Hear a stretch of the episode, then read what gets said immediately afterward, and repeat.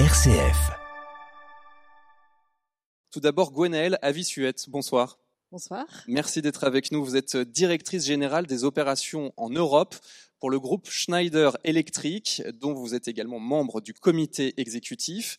Schneider Electric, c'est 135 000 salariés à travers le monde, 43 000 en Europe, qui travaillent à trouver des solutions techniques pour économiser l'énergie, l'électrifier ou la rendre plus verte.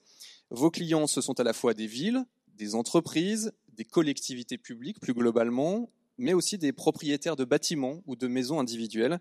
Schneider Electric a enregistré un chiffre d'affaires l'an dernier de 34 milliards d'euros.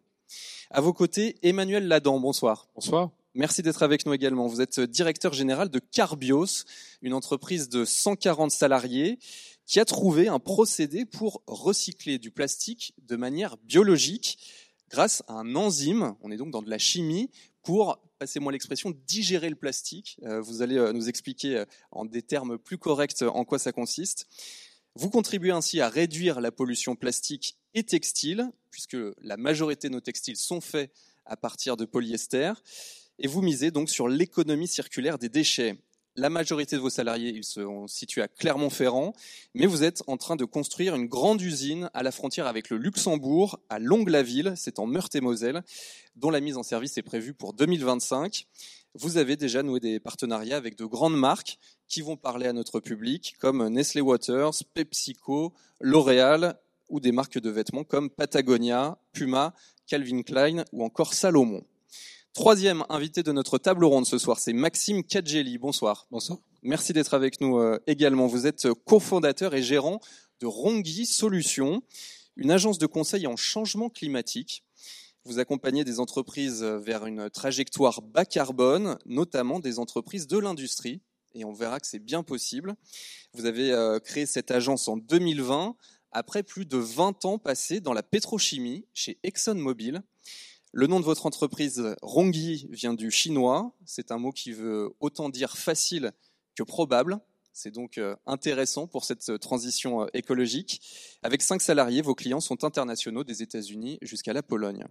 Et enfin, Arthur Aubeuf, bonsoir. Bonsoir à toutes et tous. Merci d'être avec nous. Vous êtes cofondateur de Team for the Planet, un mouvement d'entreprise, un grand projet de financement participatif pour financer la création d'autres entreprises, une centaine, qui, grâce aux innovations qu'elles vont porter, eh bien, vont aider à lutter contre le changement climatique à travers la limitation des gaz à effet de serre. Aujourd'hui, vous revendiquez avoir rassemblé en quatre ans 24 millions et demi d'euros grâce à 120 000 actionnaires. Voilà pour les présentations. On va d'abord aborder l'entreprise comme peut-être l'échelon clé d'une forme de transition et on va déjà parler de Carbios. Euh, j'ai envie d'en parler parce que euh, l'exemple de Carbios, il a été euh, créé en 2011. Vous dirigez cette entreprise depuis deux ans, Emmanuel Ladan, et les fondateurs de Carbios, ils sont partis du principe que finalement le plastique est irremplaçable parce que c'est un matériau extrêmement léger, extrêmement souple, extrêmement pratique et donc qu'il faut plutôt trouver une solution pour améliorer la circularité euh, de ce plastique et donc son empreinte carbone.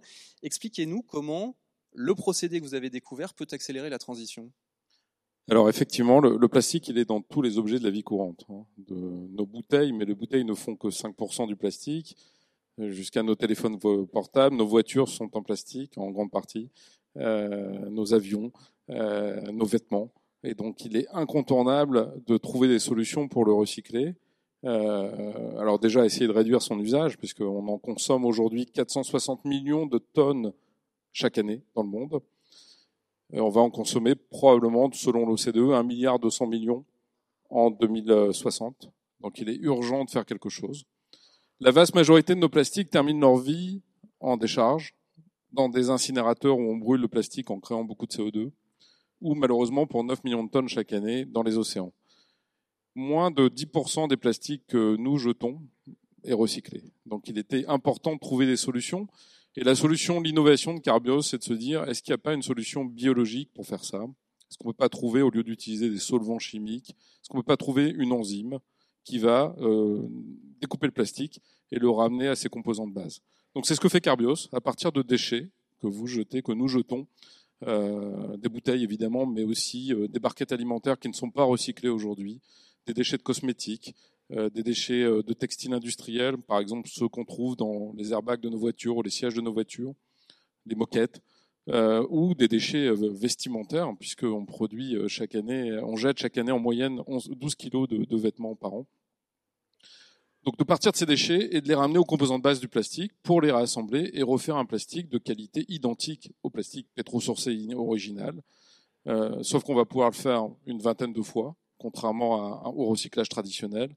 On va pouvoir le faire en, économisant un gain de CO2 assez substantiel par rapport à du plastique vierge, et on va pouvoir faire ça avec une qualité qui est la qualité originale du plastique. Donc les, les applications sont infinies, euh, puisque les premières applications, vous l'avez dit, c'est euh, la cosmétique avec L'Oréal ou l'Occitane qui nous soutient.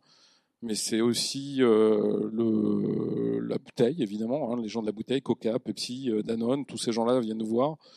Mais aujourd'hui, on a beaucoup, beaucoup d'intérêt dans le monde du textile parce que le textile n'est pas recyclé. Si vous achetez un, t-shirt recyclé, demain, sachez qu'il est fait à partir de bouteilles. Et ce que va faire Carbio, c'est de recycler le t-shirt en polyester pour le ramener à sa, pour le rendre enfin recyclable. Donc l'enjeu, c'est de, en gros, sortir vos déchets de l'incinération et de la décharge et de les rendre recyclables pour leur donner une vraie circularité.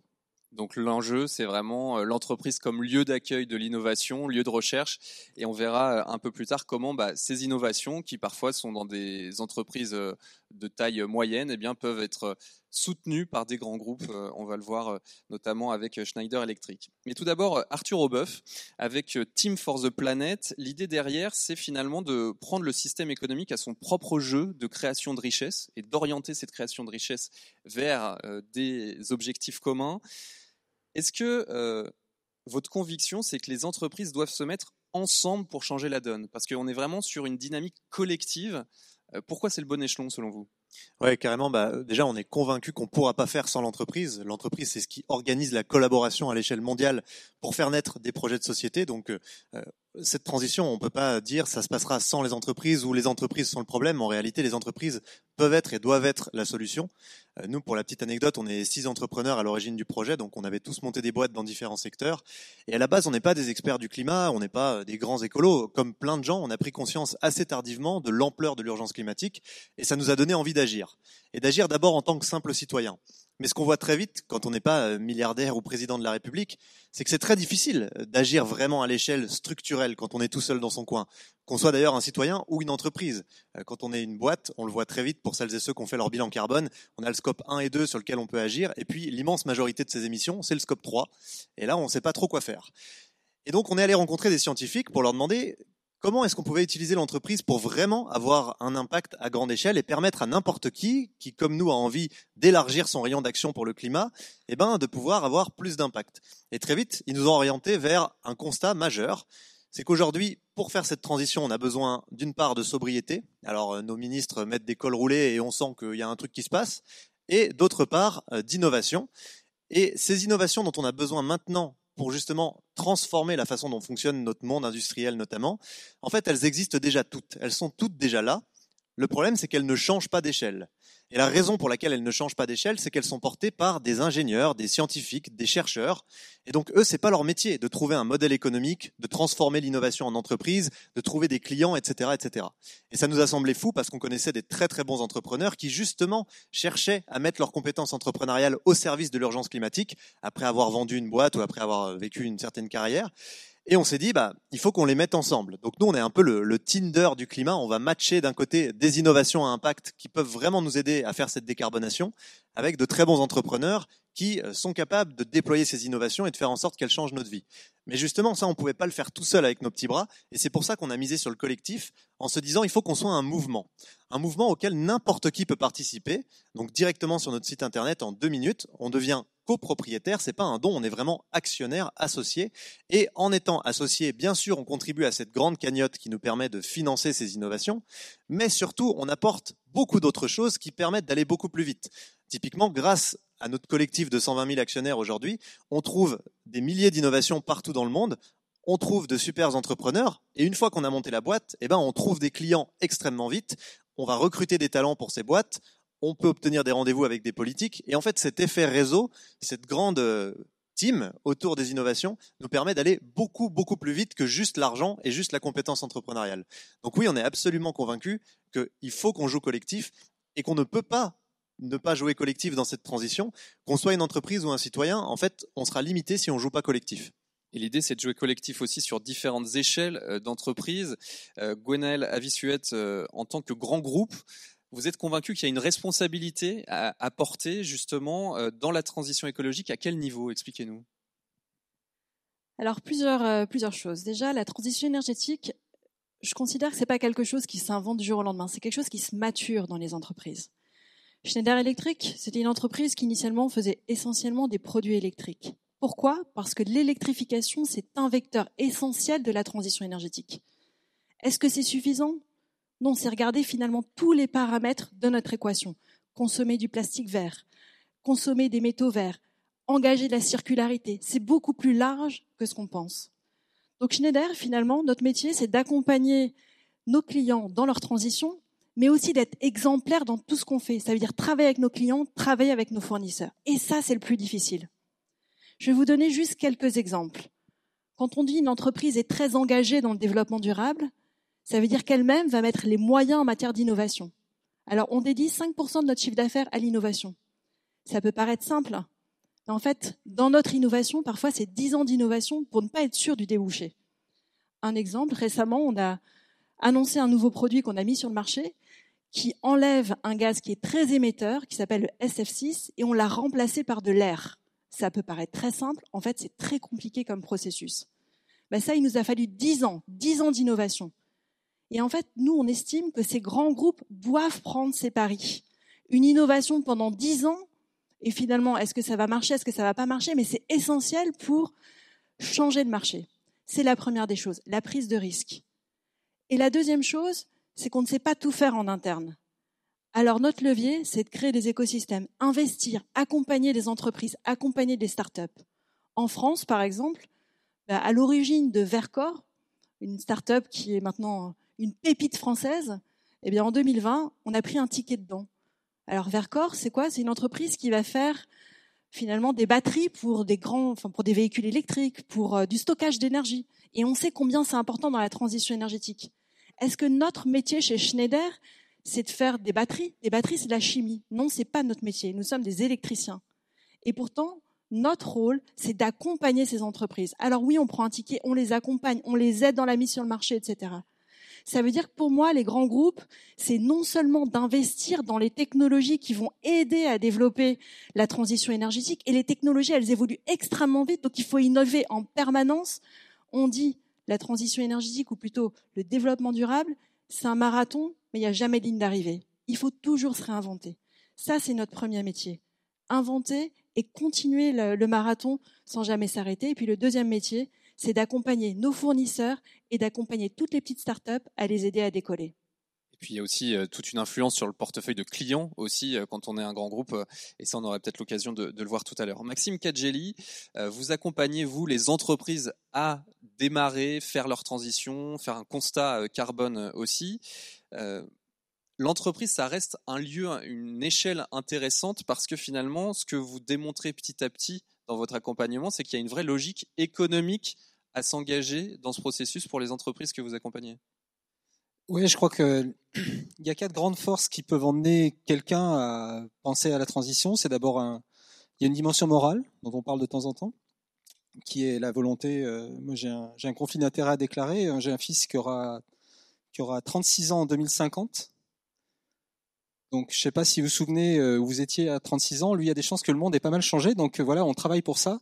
Moi, c'est mon moteur dans la plupart des entreprises aujourd'hui, il y a quand même euh, la volonté de changer et de s'engager pour des raisons qui sont différentes et qui sont aussi fondamentalement économiques. Quand on voit par exemple ce que l'Europe demande en termes de reporting aujourd'hui extra-financier et demande aux entreprises de se projeter dans une dimension qui est différente, celle de la CSRD, on va demander une double comptabilité qui va être à la fois demander à l'entreprise quel est son impact sur le climat et sur l'environnement en général et quel est l'impact de l'environnement sur son activité, ben là, en fait, on, touche vraiment du doigt le cœur du moteur économique d'une entreprise. Euh, on a vu le kilowattheure passer de, en, gros, hein, pour, les industriels, de, 25 euros à 100 euros le mégawatt. euh, c'est très compliqué pour une entreprise à gérer. Alors là où on a de la chance, c'est qu'en général, en général, c'est pas toujours le cas, mais en général, baisser les émissions, c'est souvent baisser son impact euh, en termes d'économique. La transition vers l'électrification, elle est bénéfique dans des tas de dans des tas de domaines. Ceux qui ont des voitures électriques le savent. Une voiture électrique à l'usage, c'est hyper économe parce que l'électrification, ça marche bien, ça, ça marche bien en milieu industriel. Alors c'est pas toujours le cas, c'est pas toujours une martingale où on a de la chance et la décarbonation c'est super, mais quand on regarde ce qu'on a fait aujourd'hui chez nos clients, on a à peu près sur un million de tonnes, on a euh, abattu à peu près euh, l'équivalent de ce qu'il faut faire pour être en accord avec le, les, les, accords du, du, climat. Donc on a identifié avec eux des solutions à 2030 où on réduit les émissions de 40%. Il y a à peu près 60 à 80% de ces solutions qui sont bénéfiques, c'est-à-dire qui qui, qui, ne coûte pas de l'argent. Optimiser le transport, c'est en général directement du cash qui rentre dans l'entreprise. Réduire sa facture énergétique parce qu'on va mieux isoler, euh, ça, ça, peut paraître surprenant, mais il y a très peu de normes pour l'isolation des bâtiments industriels et pour l'isolation des tuyaux que vous voyez dans les raffineries. Donc en fait, c'est un radiateur géant. Eh ben, isoler ces radiateurs pour garder l'énergie à l'intérieur, ça permet de faire des économies. Donc ça améliore la compétitivité de l'entreprise.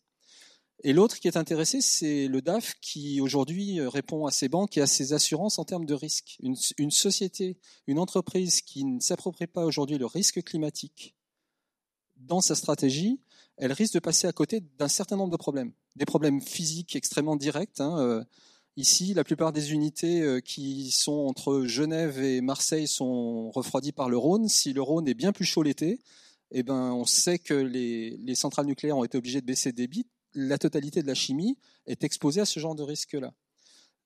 Y penser, y réfléchir, savoir comment est-ce qu'on fait pour s'adapter, en évitant, si possible, d'avoir plus d'émissions au passage, parce qu'on essaie de, d'avoir un athlète, complet, hein, la tête et les jambes, euh, penser à la fois à l'atténuation et à l'adaptation. Eh ben, ça permet d'avoir une entreprise qui est plus résiliente, qui va être plus préparée pour euh, le futur et aussi plus préparée déjà pour, le présent. Elle va trouver des marchés qui sont différents. On construit une entreprise qui est plus résiliente et donc plus profitable. Donc en fait, il n'y a pas beaucoup, il n'y a pas beaucoup de freins aujourd'hui euh, théoriques. Si on est vraiment rationnel dans une entreprise, on devrait y aller sans aucun doute. Et il faut parler pour ça le langage de l'entreprise, euh, et c'est également euh, ce qu'on verra dans, quelques instants. Mais je reviens sur le sur l'entreprise comme lieu de l'innovation. Euh, avec Carbios, Emmanuel Ladan, une innovation technique, elle est belle, mais comment elle se développe? Quelles conditions faut-il pour qu'il y ait un effet levier dans l'écosystème? Parce qu'on peut trouver ça à Clermont-Ferrand, être une, une, bande de salariés, et puis comment ça, ça profite à tout le monde? Comment on développe ça? D'abord, et le de Carbios est un exemple de ça. L'innovation ne naît pas toujours dans l'entreprise, elle peut naître en université. Carbios est un magnifique euh, émanation du CNRS, de l'INSA et d'INRA de Toulouse, où euh, en fait, avec notre directeur scientifique, on a développé de l'enzyme qui aujourd'hui nous a envié dans le monde entier, hein, puisque après 12 ans de travail, euh, le monde entier essaie de copier ce qu'on a fait et n'y arrive pas parce qu'on a bien protégé notre enzyme. donc, mais, mais la base, c'est la recherche, la recherche fondamentale de, euh, du public. Et donc Carbios a su l'industrialiser euh, parce que ça suffit pas d'avoir une belle innovation, il faut la mettre au marché. Et donc une fois qu'on a une technologie, il faut être capable de la déployer. Euh, une innovation qui reste sur l'étagère ne sert à rien. Et donc c'est toute la chance de, de Carbios d'être en fait au, milieu aussi d'un dans un État comme l'État français qui a, souhaité soutenir euh, ces projets de, recyclage, qui a compris qu'il y a un enjeu majeur sociétal économique et, et vitale pour la, planète, pour la biodiversité. Et, et donc, euh, avec des aides publiques, avec beaucoup d'actionnaires qui nous ont soutenus. Aujourd'hui, on a 22 000 actionnaires derrière Carbios, euh, dont certains notoires comme L'Oréal. On a pu réussir à arriver à la phase d'industrialisation, à la phase de monter une première usine, et maintenant de vendre notre technologie un peu partout dans le monde. Alors quand je dis vendre notre technologie, notre technologie va rester française, mais on est en train de la licencier à des acteurs industriels un peu partout dans le monde qui veulent trouver une solution rapide à ce problème, à cet enjeu crucial qui est la, pollution plastique. Donc il faut une bonne combinaison de résilience, euh, d'innovation euh, qui peut être née dans l'entreprise, mais qui peut être née en dehors de l'entreprise, et, et, de partenariat, parce que quelqu'un l'a dit, mais on ne peut pas réussir seul. Aujourd'hui, Carbios, c'est qu'un des maillons de la chaîne. Euh, pour réussir, on a des partenaires, on a un producteur d'enzymes qui est le numéro un mondial, un groupe danois qui s'appelle Novozymes, on a les industriels du plastique derrière nous parce qu'ils soutiennent notre innovation, on a les grandes marques qui veulent accompagner Carbios dans l'adoption de cette technologie. Donc il faut un écosystème complet de gens qui nous soutiennent et qui nous, euh, qui nous permettent de réussir à grande échelle. Parce qu'il y a quelque chose d'assez euh, enthousiasmant euh, dans la découverte de Carbios, c'est de montrer que le recyclage du plastique, c'est possible. Euh, vous êtes venu en quelque sorte compléter la nature, c'est-à-dire ce que vous me disiez, c'est que l'enzyme, la nature ne l'a pas trouvé encore elle-même pour euh, découper le plastique, mais vous l'avez trouvé grâce à, de la recherche. Donc il y a quelque chose de, profondément aussi dynamisant de se dire, bah, dans cette transition, il y a aussi des solutions dont on n'a pas encore idée qui vont arriver et nous aider à accélérer cette transition. Absolument. Donc développer l'enzyme, c'est tout simplement les enzymes sont partout dans le vivant. Euh, tout simplement, elles n'ont pas eu le temps, la nature n'a pas eu le temps de travailler le plastique. Le plastique est un matériau trop récent, il a une centaine d'années. Donc il fallait accélérer un peu la nature. Euh, c'est ce qu'a fait Carbios euh, par du bioengineering, euh, donc des sciences très complexes que je ne vais pas exposer ici. Mais en faisant du bioengineering d'enzymes, on arrive à accélérer la nature. Et, ça, ça ouvre des potentiels euh, très très fort, pas, uniquement pour le traitement du plastique, hein, le traitement de l'enzyme. L'enzyme, on a 30 000 types d'enzymes dans notre corps humain. L'enzyme va euh, révolutionner euh, beaucoup d'industries, notamment le pharmaceutique, etc. Parce qu'on on trouve, en accélérant, en, redesignant des enzymes, on trouve des solutions sur beaucoup de problématiques. voilà. Dernier point, peut-être si je peux me permettre, un message d'espoir. Il y a une fondation qui s'appelle la fondation Solar Impulse, qui a été créée par Bertrand Picard, qui est un, l'aviateur suisse qui a fait le tour du monde avec un avion solaire. On lui disait que c'était impossible. Euh, Bertrand Picard avait identifié Carbios comme une des 100 technologies de rupture euh, en 2019 lorsqu'il a créé sa fondation. Aujourd'hui, il en a 1600 d'innovation. Alors, il nous a remis un prix l'autre jour de, euh, de Pioneer Awards avec L'Oréal. On a gagné le Pioneer Awards de la fondation Solar Impulse. Mais le message d'espoir, c'est qu'il y a 1600 technologies qui pourraient révolutionner la planète et nous permettre de gagner cette bataille sur le bilan carbone, sur la bataille de l'eau, sur enfin, toutes les frontières qu'on essaye d'accompagner. Donc euh, il y, euh, y, a des solutions, il faut juste les mettre en musique et les déployer très rapidement. Dans la société aujourd'hui, même euh, dans le monde politique, il y a parfois deux visions qui peuvent s'affronter. On a ceux qui ont la foi tout entière dans les solutions, en se disant que c'est possible et qu'on va y aller d'autres qui disent non, il faut absolument euh, mettre le frein, euh, c'est pas possible de continuer comme ça, voire euh, se préparer à, une théorie de l'effondrement.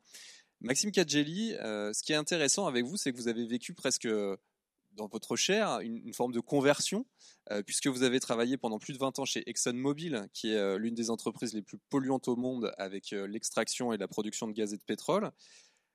Vous me disiez que avant vous étiez techno-solutionniste et que bah, la réponse, elle n'est elle est pas euh, blanche ou noire. C'est-à-dire qu'il euh, n'y a pas de martingale technologique. Bah, moi, je suis, moi, je suis un ingénieur de base, hein, donc euh, s'il y a un problème, il y a une solution, et en plus, je vais la trouver, et puis il n'y a qu'une solution. J'ai vécu et grandi dans un monde complètement linéaire. On a parlé beaucoup là de collaboration, de chaîne de valeur, etc. C'était un gros mot il y a 20 ou 30 ans. Hein. On était dans un monde transactionnel. Je fais un contrat, le client achète un produit, il est en spécification, bye bye, je ne veux plus jamais en entendre parler. Donc, progressivement, il y a tout ça qui s'est développé, et puis on a commencé à voir que euh, les chaînes de valeur étaient assez longues, euh, avec des problèmes en fin de vie, euh, des problèmes à l'extraction, et je crois qu'aujourd'hui, tout le monde est assez sensibilisé à tout ça. moi, pendant longtemps, je me suis dit que, notamment par rapport au grand problème que je connais bien, qui est celui de l'énergie, on allait trouver une kryptonite. On allait trouver un truc qui est super, qui est hyper bas carbone, qui est pas cher, il y en a de partout en plus, et qui va être accessible à tout le monde. Et euh, progressivement, euh, j'étais sans doute visite, un, peu, un peu victime, comme beaucoup, de ce qu'on appelle le groupthink, qui est que dans les grands groupes, et j'ai travaillé dans un très grand groupe, on a un peu tendance à penser tous la même chose, et donc c'est relativement évident que, mais en fait, euh, on, a un système qui aujourd'hui fonctionne comme ça, et puis on va se transférer directement vers un autre système qui fonctionne euh, différemment, mais quelque part de la même façon. Et, euh, je crois qu'en s'extrayant de, ce groupthink et en regardant un petit peu les, les tenants, les aboutissants, j'ai bien compris qu'il y avait quand même un certain nombre de limites planétaires dont parle euh, Stockholm, euh, qu'on allait taper les unes après les autres, qu'on se retrouve dans un système qui est malgré tout contraint. Imaginez qu'on puisse avoir une croissance infinie dans un monde fini, ça paraît un petit peu bizarre. Moi, je suis un pétrolier et je peux vous dire que la théorie des œufs de Pâques, elle fonctionne. Euh, la théorie des œufs de Pâques, c'est quand on cherche des œufs de Pâques, au début on trouve les plus gros, c'est les plus faciles, c'est les meilleurs.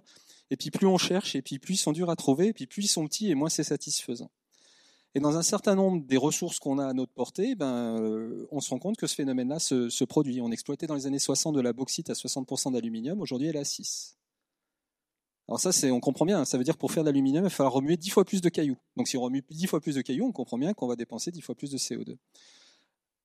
La bonne nouvelle, c'est qu'il y a pas mal de solutions qui existent et qui sont à notre portée. Je crois plus aujourd'hui au fait qu'il va y avoir une solution unique, très simple, cette fameuse kryptonite de Superman qui va nous sauver et qui va nous permettre de transformer tout.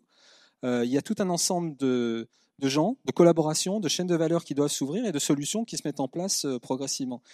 C'était super pendant des années, on n'a eu qu'une seule. Euh, quand on avait un problème, la solution, elle était toute trouvée. Elle s'appelait le pétrole. Elle nous donne une énergie qui est très simple, très facile, transportable, jusqu'au moment où on doit passer à la caisse. Et globalement, c'est, je reviens sur mon fils, c'est lui qui risque de passer à la caisse si on continue comme ça.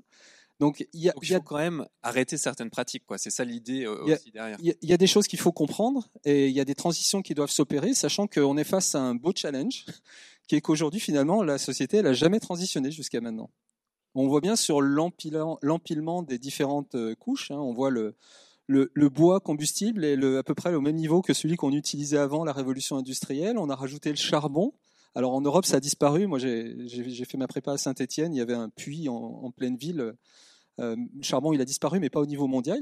Ça a été la couche d'après. Puis on a rajouté du pétrole, on a rajouté du gaz aujourd'hui, on a rajouté des ENR.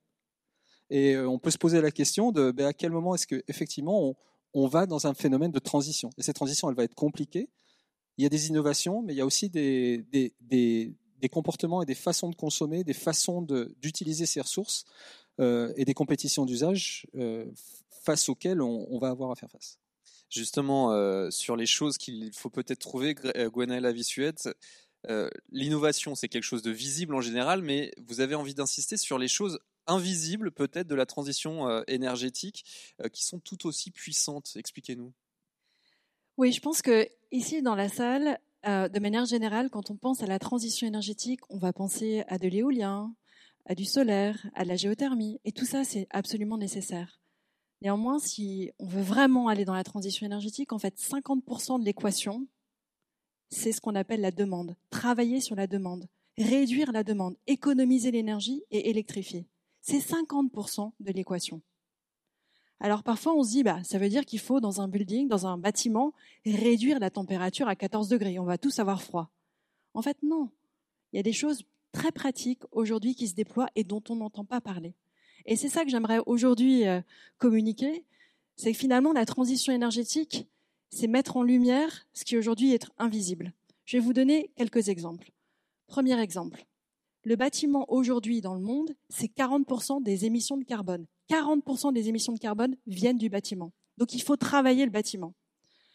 Malheureusement, 75% des bâtiments qui sont aujourd'hui existants seront encore là dans les 20 à 30 années qui viennent. Donc ils font travailler le bâtiment existant, pas que construire des bâtiments nouveaux qui seront net zéro.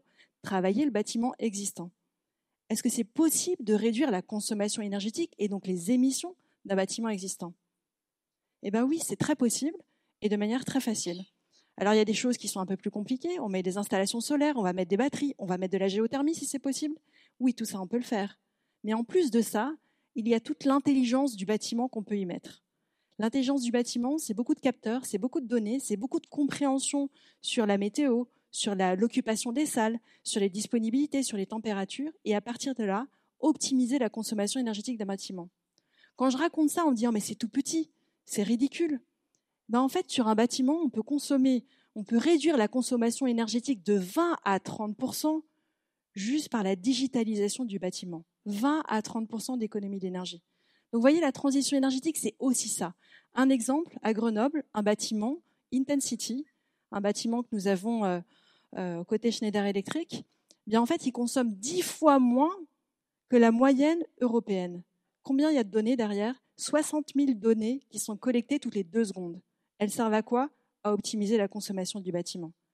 Pour nous, c'est ça, c'est rendre visible l'invisible dans la transition énergétique. Alors vous allez me dire, est-ce que ça marche dans le bâtiment Est-ce que ça marche ailleurs? Eh Ça marche aussi dans l'industrie. Et on voit bien que l'industrie, il faut l'accompagner dans sa transition.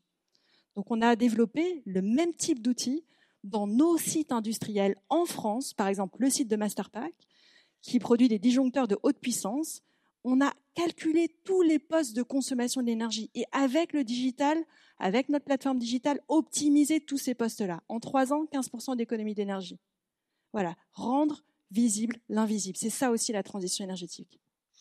Alors pour engager la transition aussi, il faut en quelque sorte parler le langage de l'entreprise parce que euh, on disait euh, en début d'intervention qu'il fallait euh, être sur une forme de pragmatisme. Arthur Aubeuf, vous ce que vous avez constaté finalement, c'est que il faut être dans une forme de challenge, de défi. Parlez même d'apéroiser le changement climatique pour le rendre un peu plus sexy. Expliquez-nous pourquoi finalement parfois, c'est pour des histoires de cerveau humain, les chiffres, les rapports, c'est pas forcément ce qui va mener dans l'action. En fait, je pense que on a un sujet de projet de société avant tout. c'est simple. Moi, j'en parle souvent avec mon grand-père qui a 93 ans.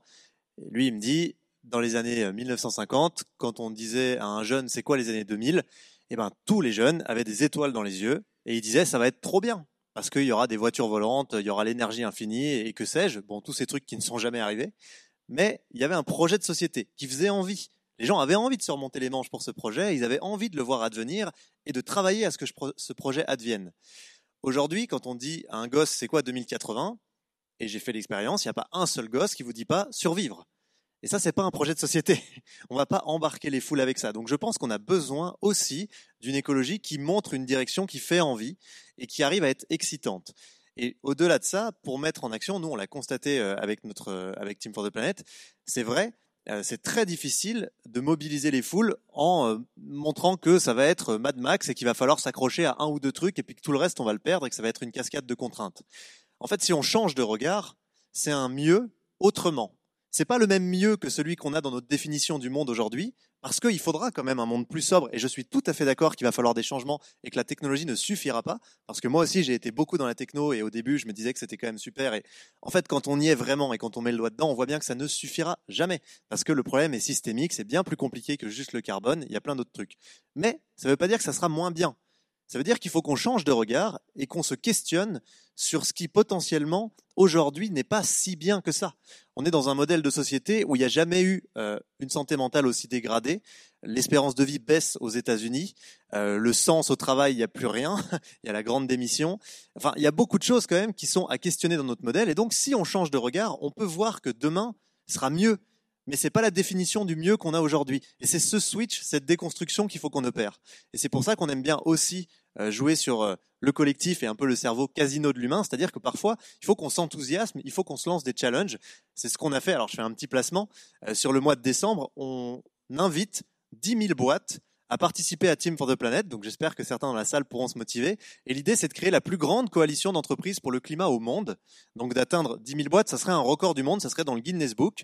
Le but, c'est que chacune de ces entreprises investisse 1000 euros, donc c'est un petit ticket, mais qu'on démontre que quand on est 10 000 à le faire, eh ben on rassemble 10 millions d'euros en un mois et on peut faire émerger 10 nouvelles solutions d'ampleur pour accélérer la lutte contre le dérèglement climatique et tous avancer ensemble. Parce que c'est ce que je disais, tout seul dans son coin, ça marche pas. Et ce qui est génial, c'est que quand on est très nombreux à le faire, ben, en fait, on n'a pas besoin d'investir beaucoup, on peut vraiment avancer tous ensemble. Et pour que ça soit concret et que je donne un exemple, euh, on parlait de certaines innovations, par exemple dans le bâtiment. Nous, une de nos innovations, elle permet de faire du froid. Donc aujourd'hui, la production de froid dans le monde pour l'alimentaire, le médical, euh, l'industrie, ça utilise des gaz fluorés. Ces gaz fluorés, c'est 2% du réchauffement climatique mondial. Ça pollue autant que tous les avions du monde. Alors on les a dans les clims, on les a à plein d'endroits, et on ne sait pas faire de froid sans utiliser ces gaz.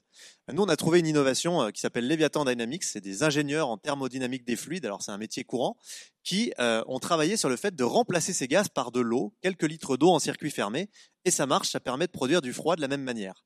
Et eh ben aujourd'hui, si je suis une industrie qui dans son processus utilise le froid, j'aurais pas pu réinventer euh, le froid tout seul. Ma seule chance de faire en sorte que je décarbone mon activité, c'est qu'on arrive à faire émerger ce type de solution en investissant collectivement pour avoir un grand pot commun qui nous permet de financer un Leviathan Dynamics et demain d'autres typologies d'innovation.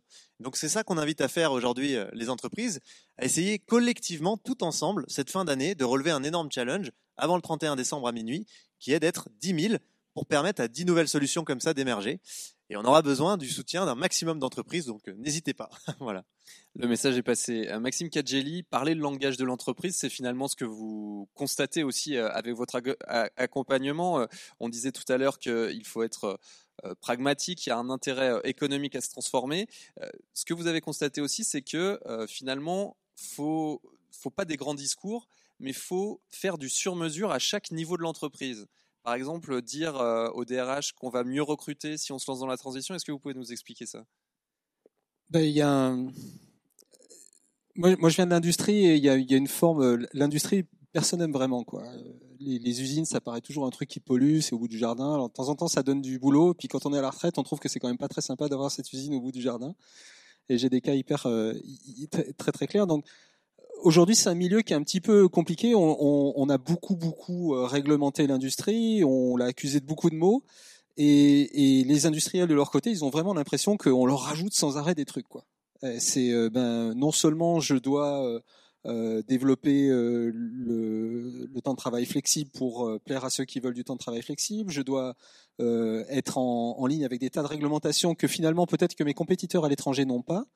Et quand on arrive et qu'on leur dit il faut rajouter l'environnement, le climat, le carbone, la biodiversité, il y a une forme de, de lassitude et de et d'overdose quoi. Donc, plutôt que de rajouter la couche supplémentaire et dire vous devriez avoir un, dé- un département spécial qui va s'occuper du futur et de la décarbonation, ce qu'on préfère leur dire, c'est que vous avez plein de processus en fait d'amélioration continue. Ça, c'est un truc qui marche très bien dans l'entreprise, de, procédures, de systèmes. Vous avez des données que vous que vous n'utilisez pas. Ben, peut-être que tout ça, vous pouvez juste rajouter une couche. Alors, ce qu'on essaie de faire, c'est rajouter une couche. Et chaque personne a la couche qui lui parle. Euh, le DRH qui va lui parler, c'est le côté marque employeur parce qu'il n'arrive pas à recruter. Aujourd'hui, à chaque fois que je vais dans un événement, euh, c'était pas le cas il y a 20 ans, mais euh, on, est dans les mêmes réseaux. Chaque boîte finit en disant Oh, et par ailleurs, euh, je vous ai présenté ma super solution et ça serait super. J'ai quatre postes d'ingénieurs qui viennent de s'ouvrir, donc n'hésitez pas. Je crois qu'on en est tous à ce niveau-là. Donc, at- attirer, par exemple, c'est ce qui va parler au DRH. Lui, il va se dire ben, Moi, l'intérêt d'être engagé dans cette transformation, c'est que les jeunes aujourd'hui vont avoir tendance à choisir le, le mieux disant par rapport à ça. Le, DAF, il va bien comprendre que moins d'énergie, ça veut dire moins de coûts, et puis il va comprendre aussi que ça va être plus facile de renégocier ses prêts si par ailleurs ils sont engagés dans une démarche de réduction. Et il faut se souvenir aussi que l'entreprise, c'est jamais qu'une somme de gens qui ont toute une réaction différente euh, au processus du changement. Moi, j'ai vécu dans une boîte qui avait connu euh, un drame en 87 et qui a voulu mettre une politique de sécurité extrêmement profonde. Euh, malgré tout, convaincre les gens que la sécurité c'est bien et que mettre des gants pour, euh, pour faire de l'usinage sur un tour, c'est important pour préserver ses mains. Vous serez surpris qu'en fait tout le monde ne le fait pas parce qu'ils pensent que la sécurité c'est bien. Il y en a certains qui vont le faire et qui vont être moteurs et qui vont aider les autres et qui vont dire tu sais c'est bien mets des gants, tu vas voir, tu vas plus te blesser. Et puis d'autres qui vont le faire parce que ben parce que en fait en pratique euh, leur voisin fait pareil, alors euh, ben ils vont faire un peu pareil. Donc ça c'est un peu ce qu'on appelle le peer pressure en anglais. Et puis il y a ceux qui vont le faire parce qu'ils sont obligés. Et en fait, je crois que dans l'entreprise, il y a, ce côté euh, trouver le vocabulaire. En fait, qu'est- qu'est-ce qui répond à l'attente de chacun d'un point de vue fonctionnel et qu'est-ce qui répond aussi au profil de chacun d'un point de vue point de vue personnel. Et la petite anecdote que je vais donner, c'est que j'ai un ingénieur climato-sceptique dans une usine qu'on en Pologne. Eh ben, il a voulu discuter avec moi, il m'a emmené euh, fumer, je fume pas, mais il m'a emmené dehors pendant qu'il fumait sa cigarette pour m'expliquer qu'en fait euh, le problème du climat c'était quand même surtout les Chinois, et puis qu'en fait le climat il changeait pas vraiment. Mais c'est celui qui a eu le plus d'impact en termes de transformation d'entreprise parce que lui c'est un ingénieur et il adore optimiser des machines et il a trouvé une machine qui fait du chaud, du froid et de l'électricité en même temps et c'est une machine qui n'existe pas aujourd'hui en Pologne. Et ça, ça le botte. Donc en fait, il faut trouver qu'est-ce qui parle à chacun et qu'est-ce qui parle à chaque département. Et on revient finalement sur l'enthousiasme, euh, comment euh, raconter un récit positif et, euh, ça rejoint ce que vous nous disiez Arthur Obeuf. Sur la question de la contrainte, de la réglementation, Emmanuel Ladan, vous vous êtes convaincu que bah, aujourd'hui, pour que Carbios continue à se développer et que le recyclage de plastique soit effectif, il bah, faut lever quand même un sacré doute. C'est que aujourd'hui, le plastique pétrosourcé est encore beaucoup moins cher que le plastique recyclé. Alors, donc, non faut faire évoluer la loi, quoi. elle est moins chère, mais il n'y a pas encore d'obligation. Elle arrive en 2025, tant mieux, en Europe. Euh, 25% des plastiques dans le packaging seront euh, recyclés en 2025. Ça sera 60% en 2040. L'Europe va vite, ça c'est bien, c'est une bonne nouvelle, parce que souvent l'Europe est copiée. Il y a déjà eu environ 8 États américains qui sont en train de copier ces réglementations. Aujourd'hui, on collecte très peu nos, vêtements. 25% de la collecte euh, textile sera obligatoire en 2025 en Europe. Donc tout ça arrive et c'est absolument nécessaire. On ne changera pas uniquement par un changement d'habitude. J'y crois pas. Alors c'est nécessaire. Il faut réduire nos consommations. Mais quand on a voulu euh, lancer la voiture électrique, bah, il a fallu la subventionner. Et puis à un moment, il a fallu interdire la voiture thermique, ça c'est 2035, et c'est décidé, c'est décrété. Et on ne peut pas changer exclusivement sans le régulateur. Enfin, je veux dire, il y a un moment, il faut que le régulateur prenne sa responsabilité. Euh, la, chance qu'on a, on ne réalise peut-être pas trop, c'est que l'Europe est quand même assez en avance sur pousser des réglementations qui vont dans le bon sens. Encore une fois, à 60% de plastique recyclé en 2040, ça change radicalement l'industrie. Et donc, quand on arrive avec des technologies qui ne changent pas l'industrie, mais qui la complémentent, c'est ce que fait Carbios. Hein. Nous, on amène un sourcing de matériaux aux industries existantes. On n'a pas besoin de rechanger l'industrie du plastique. On n'a pas besoin de réinventer l'industrie du plastique. Elle est là, elle existe, les usines sont là. On amène juste des matériaux qui sont fabriqués à partir de déchets, non plus fabriqués à partir de pétrole. Quand on arrive avec ce, genre de technologie, on arrive à, on arrive à imaginer l'avenir. Et donc oui, il faut absolument de la réglementation euh, et il faut de l'aide publique. Je tiens quand même à rappeler qu'une boîte comme Carbios n'existerait pas s'il n'y avait pas eu euh, un soutien public à un moment pour nous aider à démarrer et à, et à prendre, l'essor. Mais de votre point de vue, euh, vous, vous en avez bénéficié, mais euh, dans l'écosystème euh, général de l'innovation, de la transition, est-ce que vous avez l'impression qu'on va dans le bon sens ou c'est encore bien trop faible?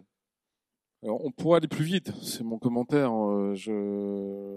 La voiture thermique, fin de la voiture thermique en 2035, est-ce que c'est assez rapide, pas assez rapide? Il y a eu beaucoup de challenges. Il faut aussi que les industries se préparent dans le plastique. 40% de plastique incorporé, 60% de plastique incorporé en 2040 c'est un challenge gigantesque pour l'industrie. Euh, et c'est nécessaire. Est-ce qu'on pourrait aller plus loin? Je ne pense pas, parce qu'il faut que les industriels et les technologies soient prêtes. Euh, Carbios, on monte notre première usine, elle sort en 2025, on va en monter 10 très rapidement, mais il faut arriver à avoir de la matière première rapidement. Et, donc, il faut aussi préparer l'industrie à ce qu'elle soit réactive et, qu'on ait euh, peut-être une industrialisation de ces nouvelles technologies plus rapide. Donc on a une urgence, on a une urgence climatique, tout le monde la vit, on a une urgence de l'eau, on a une urgence euh, des de pollution dans les océans, mais euh, il, faut, aussi que le régulateur s'y mette et mette des exigences très rapides. Sur la réglementation, euh, Gwenala euh, vous nous disiez tout à l'heure votre envie et votre responsabilité en tant que grand groupe d'accompagner toute une filière, de susciter des conversions d'entreprises.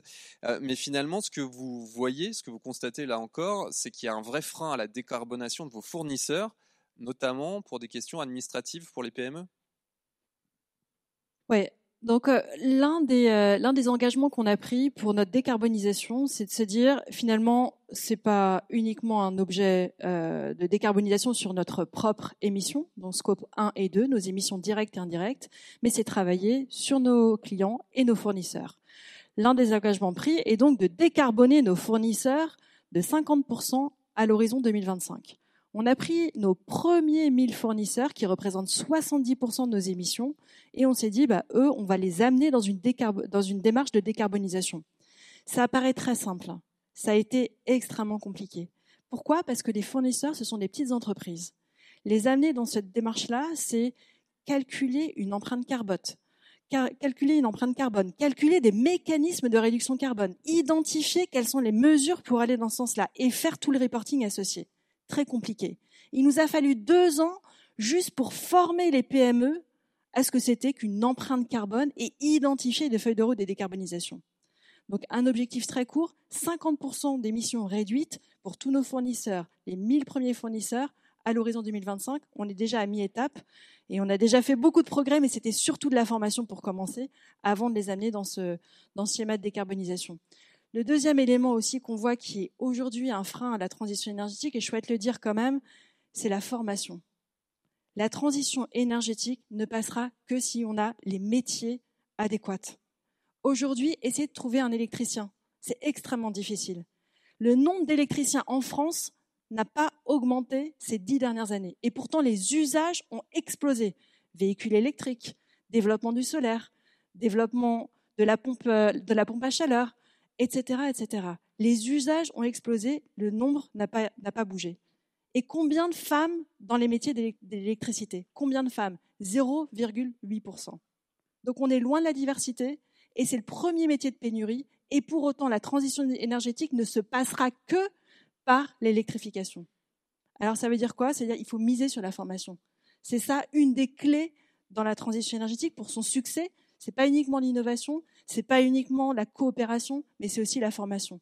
Nous, on a créé une, une école à Grenoble. Alors c'est petit à notre échelle, on a créé une école et on prend les jeunes en difficulté scolaire, en quatrième, en troisième, on les amène au baccalauréat, on les amène au BTS, un métier d'électricien, à la fin ils ont un boulot. C'est ça aussi un rôle d'entreprise, et c'est uniquement comme ça, en travaillant sur les écosystèmes, la collaboration, l'innovation et la formation qu'on y arrivera. Une dernière question pour vous, euh, Arthur Aubeuf, sur euh, cette question de la réglementation. Euh, finalement, vous, l'idée, c'est de faire la plus grande coalition d'entreprises au monde, de faire vraiment un élan collectif. comment on crée de la réglementation dans un espace économique mondial ouvert? Est-ce que déjà, par exemple, dans le collectif que vous avez, il y a des questions qui se posent? Quel est votre regard là-dessus sur sur euh, bah, ces frontières qui sont ouvertes. On disait tout à l'heure que l'Europe est, en avance, mais bon, finalement, euh, euh, sur la scène mondiale, la transition, elle va se jouer là. Ouais, mais justement, c'est aussi un changement de regard qu'il faut qu'on ait. Souvent, on veut pas bouger parce qu'on se dit tant que les autres bougent pas, ça va nous mettre en difficulté. Et en fait, ce qu'on voit, et ça a été un peu dit, c'est que souvent l'Europe, elle peut être pionnière pour plein de trucs. Elle a été pionnière pour la RGPD. Aujourd'hui, les Américains nous copient pour plein de choses. Et en fait, j'étais justement il y a deux jours avec Bruno Le Maire et d'autres ministres qui disaient euh, on vient de comprendre qu'en fait, il faut qu'on investisse maintenant, il ne faut pas qu'on ait des politiques d'austérité pour faire des trucs, même si les autres ne le font pas. Parce que dans 20-30 ans, si on a réussi à émerger et qu'on est leader sur notre secteur, eh ben en fait les autres achèteront chez nous. Aujourd'hui, euh, qui a gagné la bataille de la voiture électrique? C'est les Chinois. Et en fait, sur plein de sujets comme ça, il faut aussi qu'on se dise n'attendons pas que les autres bougent, bougeons d'abord parce qu'on va y gagner à la fin. Et je pense qu'il faut aussi le voir comme une opportunité, cette transition. Il y a eu la révolution Internet, ça a été une vague énorme. On n'a pas été vraiment très bon. En tout cas, euh, les champions sont pas chez nous. Euh, là, c'est un tsunami, c'est 100 fois plus gros, c'est 1000 fois plus gros. Et si on le regarde pas comme ça, eh ben on va encore y perdre et on va pas réussir à prendre euh, le truc en marche. Nous, on le voit en fait, par l'exemple, on fait bouger les réglementations. Euh, typiquement, on a une boîte qui s'appelle Cool Roof qui peint des toits en blanc avec une peinture à base de coquilles d'huîtres. Et en fait, cette peinture renvoie 95% du rayonnement solaire et ça fait baisser de 7 degrés la température dans les bâtiments en été. Ça n'a pas d'impact en hiver, l'incidence des rayons n'est pas la même. Et donc, ça fait baisser de 40% l'usage de la clim. Donc, c'est une low-tech, mais c'est extrêmement efficace. Ils ont peint un million de mètres carrés depuis qu'on a rejoint euh, cette aventure. Et en fait, maintenant, il y a un amendement au niveau européen qui est en train de passer parce que euh, bah, c'est hyper efficace, c'est économiquement viable, c'est consensuel et ça fonctionne. Et donc on voit que par l'exemple et par la dynamique qui vient aussi de la société civile, on peut avoir un impact euh, législatif en deux bandes en fait. Et je pense qu'il faut aussi qu'on sous-estime moins euh, le fait que ça peut venir de la société civile si on démontre, si on fait des exemples. Après, le passage à l'échelle peut aussi être fait justement par le régulateur avec des lois, avec un certain nombre d'accompagnements. Merci à tous les quatre. On aimerait euh, poursuivre la discussion, mais le temps est compté. Merci, euh, vraiment. On peut les applaudir. Voilà, on a vu l'échelle de l'entreprise. On va euh, maintenant s'intéresser à l'échelle individuelle. Et j'invite à me rejoindre sur scène Julien Vidal. Merci d'être avec nous. Ça commence par moi, c'est le titre du livre qui vous a fait connaître. C'est un livre sorti en 2018 et qui a rencontré son public. Vous y donniez 365 idées d'action, une par jour, donc pour réduire son empreinte écologique. Ce livre est devenu un site internet, ça commence par où on peut retrouver toutes ces idées euh, d'action éco-citoyenne qui vont de faire un compliment à je limite la qualité de mon streaming vidéo ou encore je produis ma propre électricité. Aujourd'hui, le message que vous portez, c'est celui de l'avènement des 2030 glorieuses. Vous allez euh, nous en parler. Mais d'abord, un mot sur ça commence par moi. Ce que vous avez démontré, c'est que finalement, la transition écologique, elle peut être sur mesure et à son rythme à l'échelle de chacun, de chacune? Pas du tout. non, non, je viens d'une famille, moi, qui m'espérait euh, faire euh, partie de vos rangs euh, mes euh, grands-parents, ils viennent du champ en Espagne et donc euh, les générations d'après, on espérait qu'on arriverait à faire des études, qu'on arriverait à avoir un métier à haute valorisation financière, pour le dire simplement, et parmi les plus hautes catégories sociales.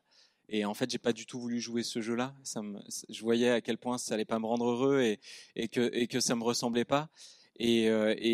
D'une certaine manière, ma famille, mes, mes, frères encore maintenant, ils se rendent compte que bah, ils courent derrière cette partie qu'ils ont déjà perdue, et on leur dit en plus qu'ils doivent faire des efforts écologiques et qu'ils doivent réduire, alors qu'ils n'ont pas eu tout ce qu'ils espéraient.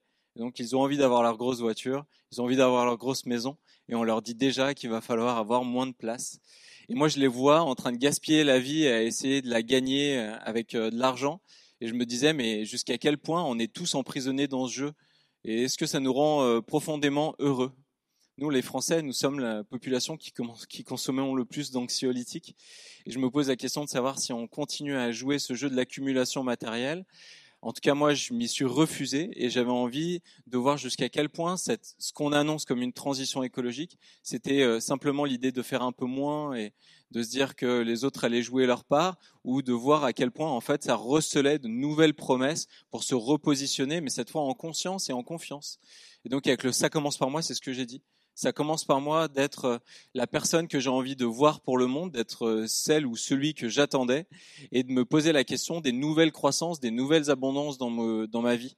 Et euh, le ça commence par moi à travers ces 365 actions qui sont bien au-delà des actions très concrètes et qui ont en fait été la suite de mes engagements dans l'humanitaire où d'une certaine manière je me rendais compte qu'en allant travailler dans les bidonvilles aux Philippines, j'étais une sorte de commercial de Steve Jobs puisque les personnes qui, euh, que j'accompagnais et qui avaient leur premier salaire s'achetaient un iPhone. Je me disais il fallait qu'on fasse autre chose, nous, euh, de ce soft power à la française qu'on a et qu'on permette l'avènement, et la table ronde d'avant on a un tout petit peu parlé, de nouveaux rêves, de nouvelles promesses. Le ça commence par moi, ça a été l'idée de se dire comment me libérer de la promesse actuelle et me rendre compte que ma vie peut être meilleure avec un impact écologique, un impact social, mais aussi un impact euh, profond pour remettre le bonheur euh, au cœur de ma vie et rentrer dans une sorte euh, d'âge adulte où je décide moi-même de mes rêves. Et finalement, effectivement, quand on décide soi-même de ses rêves, alors on a une empreinte carbone qui décroît très largement. Je ne sais pas si vous avez le chiffre en tête, mais les Françaises et les Français émettent 10 tonnes de moyenne euh, de CO2. Je pense qu'ici, dans cette salle, on est plutôt à 20-30 tonnes de moyenne de CO2 par an. Si vous avez fait ce calcul, je vous invite à le faire. C'est vraiment passionnant. Hier, j'ai suivi une conférence collective qui est donnée par MyCO2 qui euh, est hérité d'un cabinet de conseil qui s'appelle Carbone 4 et qui permet de faire cet exercice-là. Et finalement, moi, j'ai fait le calcul, j'en suis euh, en dessous de 4 tonnes de CO2 désormais. Et en fait, ça me manque pour rien au monde toutes ces émissions de CO2 perdues. Au contraire, elles me permettent de créer un vide et de remplir ma vie complètement différemment. Et le ça commence par moi, il m'a permis d'être là devant vous ce soir et de vous délivrer ce message. Donc, je suis pas peu fier. Alors, c'est un premier conseil que vous nous donnez de calculer euh, son taux d'émission carbone. Est-ce que euh, vous avez euh, euh, quelque chose de, pratique à, partager avec le public aujourd'hui, que les gens repartent ce soir en se disant, bah allez, ce soir, demain, je peux commencer par moi en faisant ça? Est-ce qu'il y a des questions à se poser, par exemple? Mmh. Effectivement, du coup, j'ai répondu en avance à votre question, puisque vous pouvez la compléter. La, la, première chose que je vous aurais recommandé, c'est de partir de votre test d'empreinte carbone. Je prends une métaphore. En général, quand on dit à une personne qu'elle est en surpoids, la première chose qu'elle fait euh, comme bilan de base, c'est de se peser. Et donc, euh, je vous invite à faire cet exercice de se peser et du bilan carbone. Ensuite, on a deux voies et malheureusement, j'ai l'impression que le monde entier est en train de courir dans la solution qu'on appellerait Weight Watchers. Mon colocataire à l'époque, quand euh, j'étais à la faculté, était passé par ce programme Weight Watchers. Je ne sais pas si ça vous parle on est obligé de suivre toute une métrique avec des points par aliment. Et puis, en fait, c'était tellement compliqué qu'à la fin, il avait complètement euh, sous-traité euh, son alimentation à Weight Watchers qui lui envoyé des barquettes euh, suremballées de produits absolument dégoûtants, complètement hors de saison. Et si bien que lui, français pourtant, il prenait absolument plus de plaisir dans ce qui fait que tous les matins on se lève, c'est-à-dire manger. Et puis petit à petit, il s'en est complètement désintéressé. Ça lui coûtait trop cher, ça marchait euh, à moitié parce qu'il faisait le yo-yo. Il avait plus de goût à ce qu'il faisait. Il avait perdu un peu de poids, mais il était livide, il était blanc ou il était même jaune. C'en était un peu flippant. Et euh, il a réussi à reprendre une euh, posture beaucoup plus proactive le jour où il s'est dit mais finalement je vais remettre le goût au cœur de ma vie. Il est devenu végétarien, il s'est inscrit à une AMAP, il cuisine ses épluchures, il participe à une association qui lutte contre le gaspillage alimentaire et qui le redistribue à des réfugiés. Et en fait, il s'est rendu compte que son alimentation, c'était l'occasion de recréer du lien du lien avec lui-même, avec son goût, du lien avec les saisons, avec euh, les paysans qui travaillaient autour de lui, et que finalement cette alimentation, elle était bonne pour ses papilles, elle était bonne pour son corps, elle était bonne pour son cœur, et depuis il continue à avoir perdu du poids, mais il est vivant. Et moi j'aurais tendance à nous dire ça. Faisons notre bilan carbone, notre poids, mais ensuite décidons en conscience. Est-ce que nous sous-traitons notre descente carbone en arrêtant de réfléchir et en rêvant de nos vies passées où on regardait les vitrines des galeries Lafayette avec envie ou est-ce que finalement on se rendrait pas compte que reprendre avec humilité notre place parmi le vivant, c'est une formidable opportunité? Nous sommes à l'aune euh, de cet avènement de l'humilité, de l'humanité pour reprendre notre place parmi le vivant. Et c'est ça, moi, que j'aurais tendance à nous dire. Une fois qu'on a fait notre bilan carbone, on se pose beaucoup de questions et on le fait avec humilité. J'entends beaucoup de moi-je, moi-je, moi-je en général quand on parle d'énergie, d'innovation. L'humanité va encore et encore s'en sortir. Moi, j'aurais tendance à dire que cette année et cette génération et cette, euh, ce siècle même, ce qui va nous permettre de nous en sortir, c'est de nous rendre compte de notre interdépendance avec euh, les autres sur la planète. Moi qui ai vécu aux Philippines et en Colombie, je m'en rends bien compte. Mais aussi euh, avec les personnes qui sont de l'autre côté de la rue ou les autres espèces qui sont en fait juste à côté de chez nous. Donc, premier conseil, on se pèse, deuxième euh, conseil, on se rend compte de sa fragilité et on décide euh, voilà qu'on est indépendant et que finalement c'est pas si grave. Au contraire. On voit, on entend votre sourire, on sent un homme très apaisé aussi euh, qu'on a en face de nous ce soir.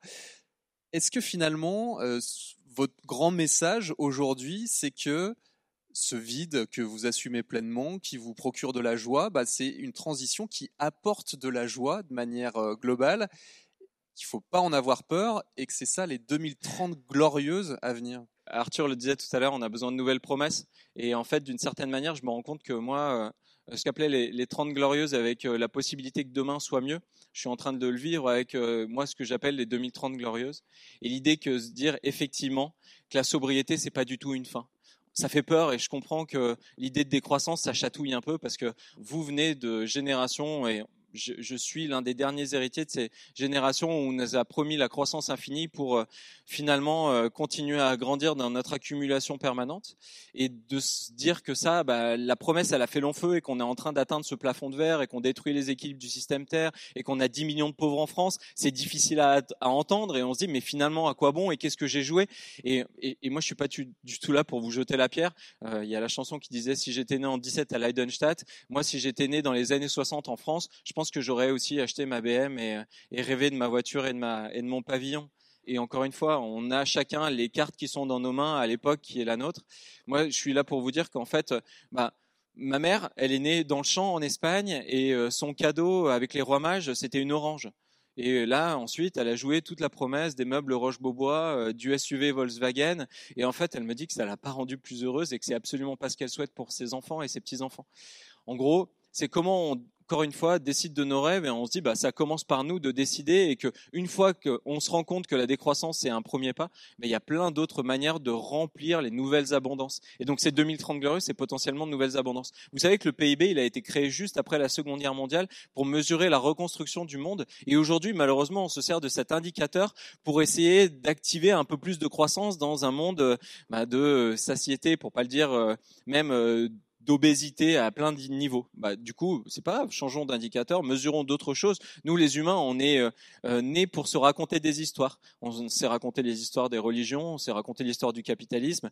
Ben, on se racontera d'autres histoires, c'est pas grave. On est très très bon pour inventer des histoires. Et la chance qu'on a actuellement, c'est qu'il y a pas vraiment de nouvelle histoire qui arrive à émerger pour remplacer euh, euh, l'histoire monolithique du capitalisme. Moi, je pense vraiment que c'est une chance parce que ça va nous permettre de reterritorialiser nos rêves. On va pouvoir redonner notre avis et, contribuer à quelque chose qui sera dans notre échelle, de, notre quartier. Et c'est semble être tellement puissantant, tellement euh, enthousiasmant de se raconter à quel point on va transformer le territoire à côté de chez nous.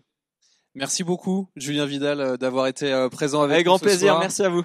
Les 2030 Glorieuses, c'est un livre publié chez Actes Sud dans la collection Domaine du Possible. Et puis c'est aussi un podcast à retrouver sur 2030glorieuses.org. Merci beaucoup.